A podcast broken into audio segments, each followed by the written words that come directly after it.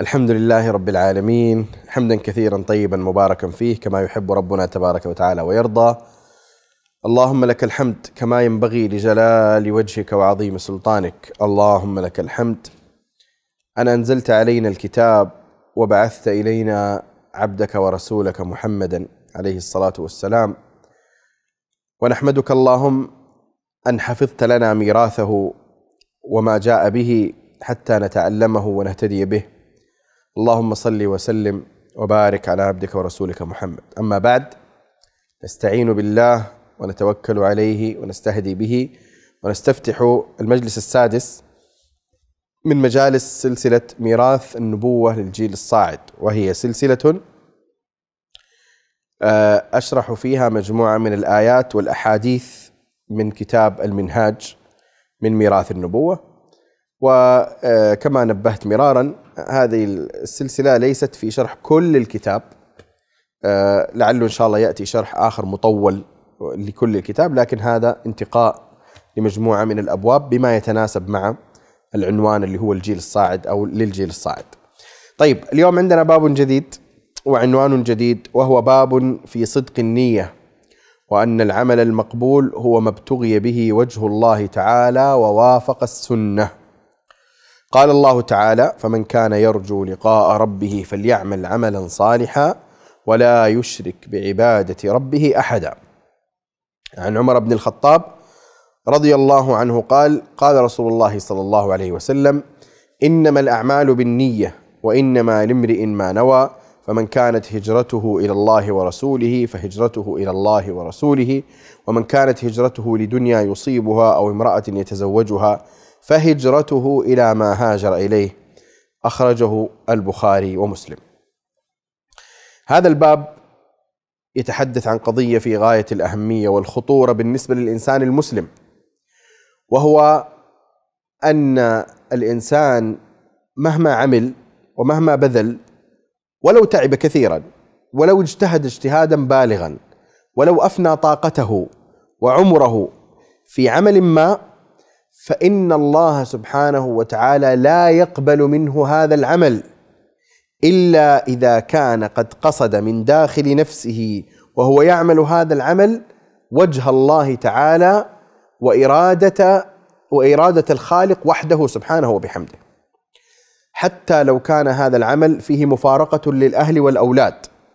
حتى لو كان هذا العمل أدى إلى أن يقتل الإنسان قتلا فإن هذه التضحية وهذا البذل وهذا الجهد لا يشفع للإنسان عند الله سبحانه وتعالى ما لم يكن في داخل قلبه قد أراد بذلك العمل وجه الله سبحانه وتعالى. ولذلك لو تذكرون مر معنا في واحد من اللقاءات حديث أول من تسعر بهم النار أو أول من يقضى عليه يوم القيامة. ومنهم عالم ومجاهد ومتصدق منفق وهؤلاء كل واحد منهم ضحى فالعالم ضحى بوقته وراحته والمجاهد ضحى بحياته وسلامته والمنفق ضحى بماله ولكن كل واحد من هؤلاء كان يريد شيئا من أمور الدنيا ولا يبتغي به وجه الله فعوقب على ذلك في الآخرة.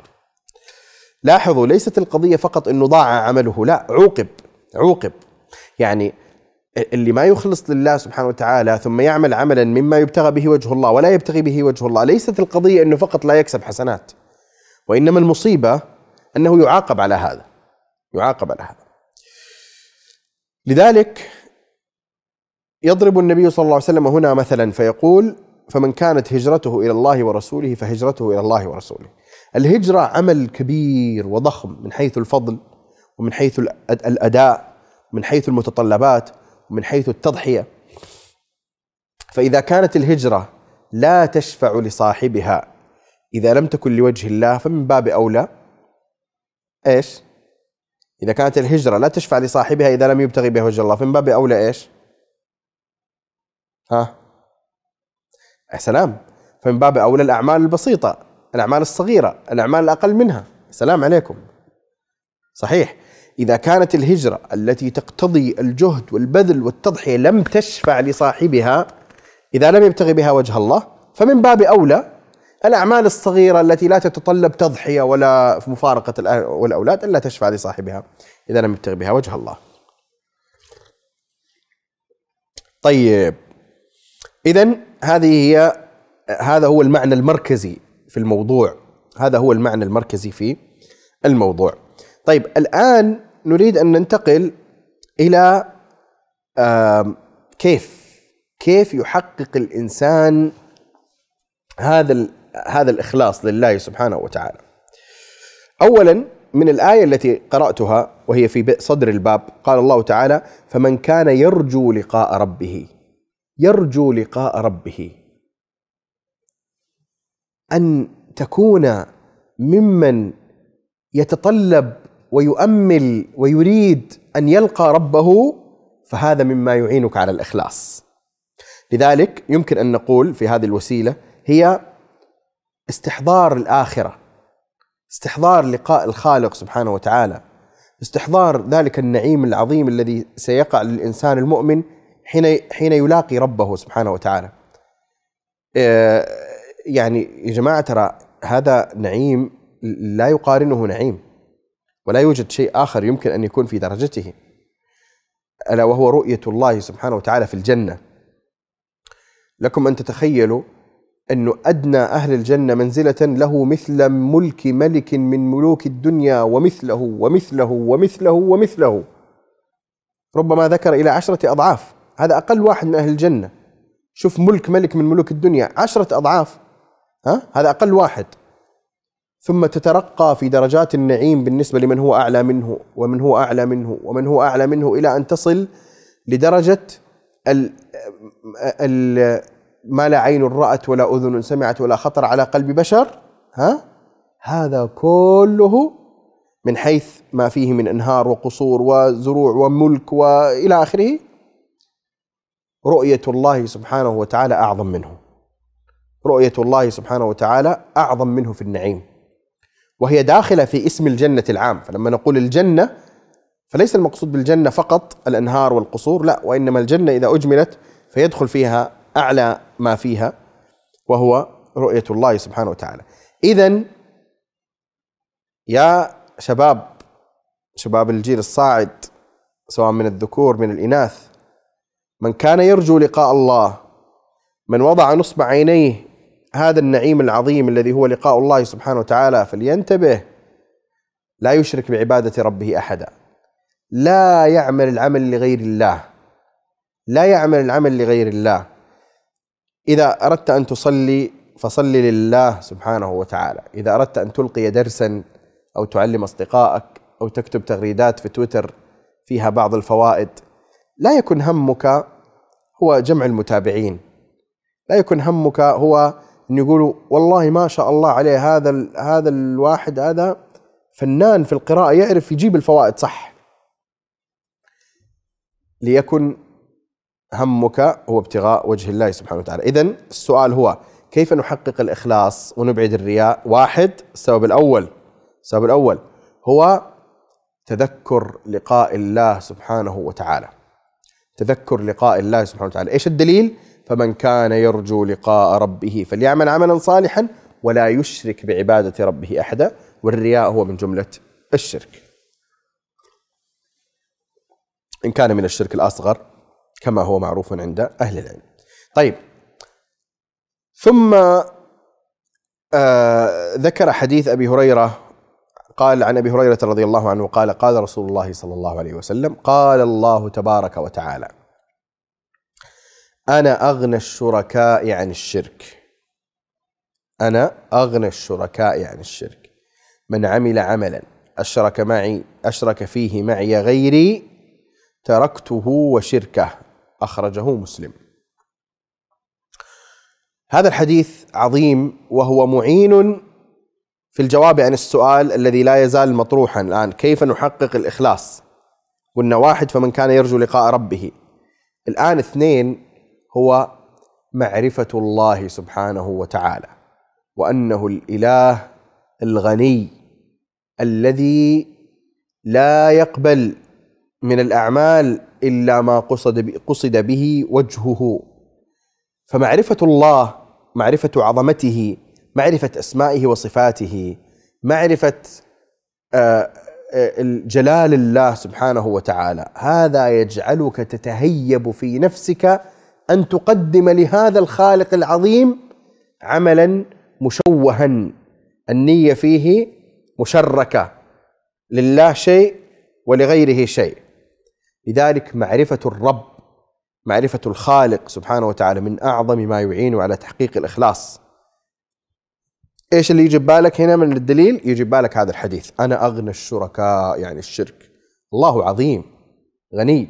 أنا أغنى الشركاء يعني الشرك. من عمل عمل عملا من عمل عملا أشرك فيه معي غيري. تركته وشركه. تركته وشركه. إذا هذا من الأمور المهمة في آه، تحقيق الإخلاص. الأمر الثالث في تحقيق الإخلاص ألا وهو معرفة النفس. لما تعرف نفسك ولما تعرفي نفسك فتتذكري أو تتذكر العيوب الكثيرة التي لديك. سواء الذنوب أو النقص أو الضعف أو الاحتياج أو الهم أو المرض ها؟ تعرف أنك ضعيف وأن هذه النفس لا تستحق أن تؤله ولا تستحق أن تبلغها تلك المنزلة التي تبحث عنها في الرياء. الإنسان الآن ليش يرائي؟ ليش يرائي الآن؟ يريد مكانه عند الناس صح؟ يريد مكانه لنفسه عند الناس، طيب تعال نفسك هذه اللي تريد أن تجعل لها هذه المكانة، ما تتذكر ما تعرف نفسك هذه إيش فيها من يعني أنت فاكر نفسك ما أنت عارف نفسك إنك ضعيف ومسكين ومحتاج لله وعارف نفسك إنه عندك ذنوب وتقصير وجهل ها ما تتذكر أفعالك اللي فعلتها وأنت جاهل؟ فعلامة تعامل نفسك وكأنها ذات السيادة المطلقة. لا. هذا مما يعين على الإخلاص. لأنه لما تجي تصدر نفسك للرياء تتذكر عيوب نفسك وأنه حقيقة أنت ضعيف ومسكين تحتاج لربك فاهدأ. واطلب من الله لا تطلب من الناس. هذا السبب الثالث المعين على تحقيق الإخلاص لله سبحانه وتعالى. السبب الرابع وهو معرفة الخلق. الآن الإنسان لمن يرائي من يرائي هو يرائي الناس الخلق تمام؟ حتى يكتسب عندهم مكانة. أو يدفع بسبب هذا مضرة يتوهمها عند هؤلاء الناس.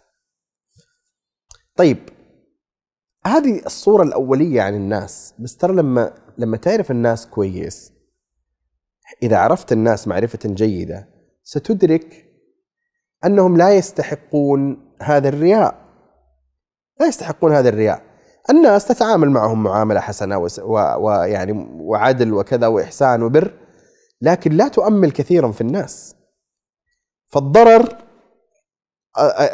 أقصد يعني كثيرا ما تؤمل النفع في الناس فتجد الضرر منهم. وكثيرا ما يرتفع بعض الناس في أعين الخلق ثم يكون الخلق هؤلاء هم الذين يسقطونه. فالناس يتقلبون ومشاعرهم متقلبة وعندهم حسد وعندهم غل وعندهم بغضاء عندهم كراهية وعندهم وعندهم وعندهم. فقد تعمل أنت أشياء كثيرة لمدة عشر سنوات. بعدين تقع في زلة أو في شيء يضعوا لك هاشتاج في تويتر يقول لك فضيحة فلان. طيب استروا شيء لا ما ترحم. كثير من الناس ما يرحموا. طيب هل هؤلاء الناس يستحقون الرياء؟ يعني يستحقون أن أقدم عملا صالحا المفروض أقدمه طيب خالص أقدمه طيبا خالصا لله سبحانه وتعالى. أقوم أقصد هؤلاء الناس ما يستحقون. ما يستحقون. طيب لو كانوا ناس طيبين لو كانوا ناس طيبين ما هم سيئين. أيوة. تتذكر أنهم ضعفاء. تذكر أنهم ضعفاء. وأنهم لا يملكون لأنفسهم نفعا ولا ضرا. وأنهم يحتاجون لله كما تحتاج أنت. فتعلق بالله سبحانه وتعالى لا بهؤلاء الناس. ثم مما يعينك أيضا أن تدرك أن الله لو أحبك فسيدخل محبتك في قلوب كثير من الناس بدون استئذان. هذه المحبة ستدخل في قلوبهم بدون استئذان بدون ما ترائيهم بدون ما لا لا. سيجعل الله لك محبة عنده وإذا كنت مرائيا صاحب نفاق فلو سجدت بالليل والنهار أمام الكاميرات ولو سالت دموعك أمامهم فسيجعل الله في قلوب صالحي عباده بغضا لك ولو بعد حين ولو بعد حين فهذه من أهم الأمور التي تعين على تحقيق الإخلاص لله سبحانه وتعالى. ثم الحديث التالي عن سعد بن أبي وقاص رضي الله تعالى عنه أن رسول الله صلى الله عليه وسلم قال: إنك لن تنفق نفقة تبتغي بها وجه الله إلا أجرت عليها حتى ما تجعل في في امرأتك. حتى ما تجعل في في امرأتك. يعني في الثانية هذه المقصود بها الفم يعني الطعام الإطعام. خرجه البخاري ومسلم. هذا الحديث مهم جدا في الاستحضار. استحضار النية الآن الرجل الذي يأتي بالطعام إلى زوجته هل هذا العمل عادة ما يصنف إنه من باب العبادات ولا من باب العادات؟ ها؟ من باب العبادات ولا العادات؟ نعم مصنف باب العادات يعني خلاص تمام كل واحد رجال رجال عنده بيت وعنده أهل وعنده فهو يروح يشتري لهم الأكل و... تمام. هذه الآن عادة. طيب. الإسلام يتيح لك يتيح لك أن تكون متعبدا لله في كل حين. بدون ما تغير صورة العادة. فقط داخل نفسك تستحضر. الآن أنت لما تذهب وتنفق من مالك كزوج على البيت على زوجتك وأولادك. أنت الآن تمتثل أمر الله سبحانه وتعالى فإنه هذا مكلف مكل أنت مكلف به. هذا واحد. اثنين فيه بر وإحسان وإدخال للسرور والسعادة والألفة والمحبة وهذا أيضا من المعاني الحسنة في الإسلام. إذا استحضرت هذا ها إذا استحضرت هذا سيكون أجرا لك عند الله سبحانه وتعالى وقربه مع أنه عادة مع أنه عادة. لكن بالاستحضار صارت عبادة. طيب إيش الفرق في العمل؟ الفرق سيكون هذا العمل ألذ وأجمل وألطف وستستمتع به.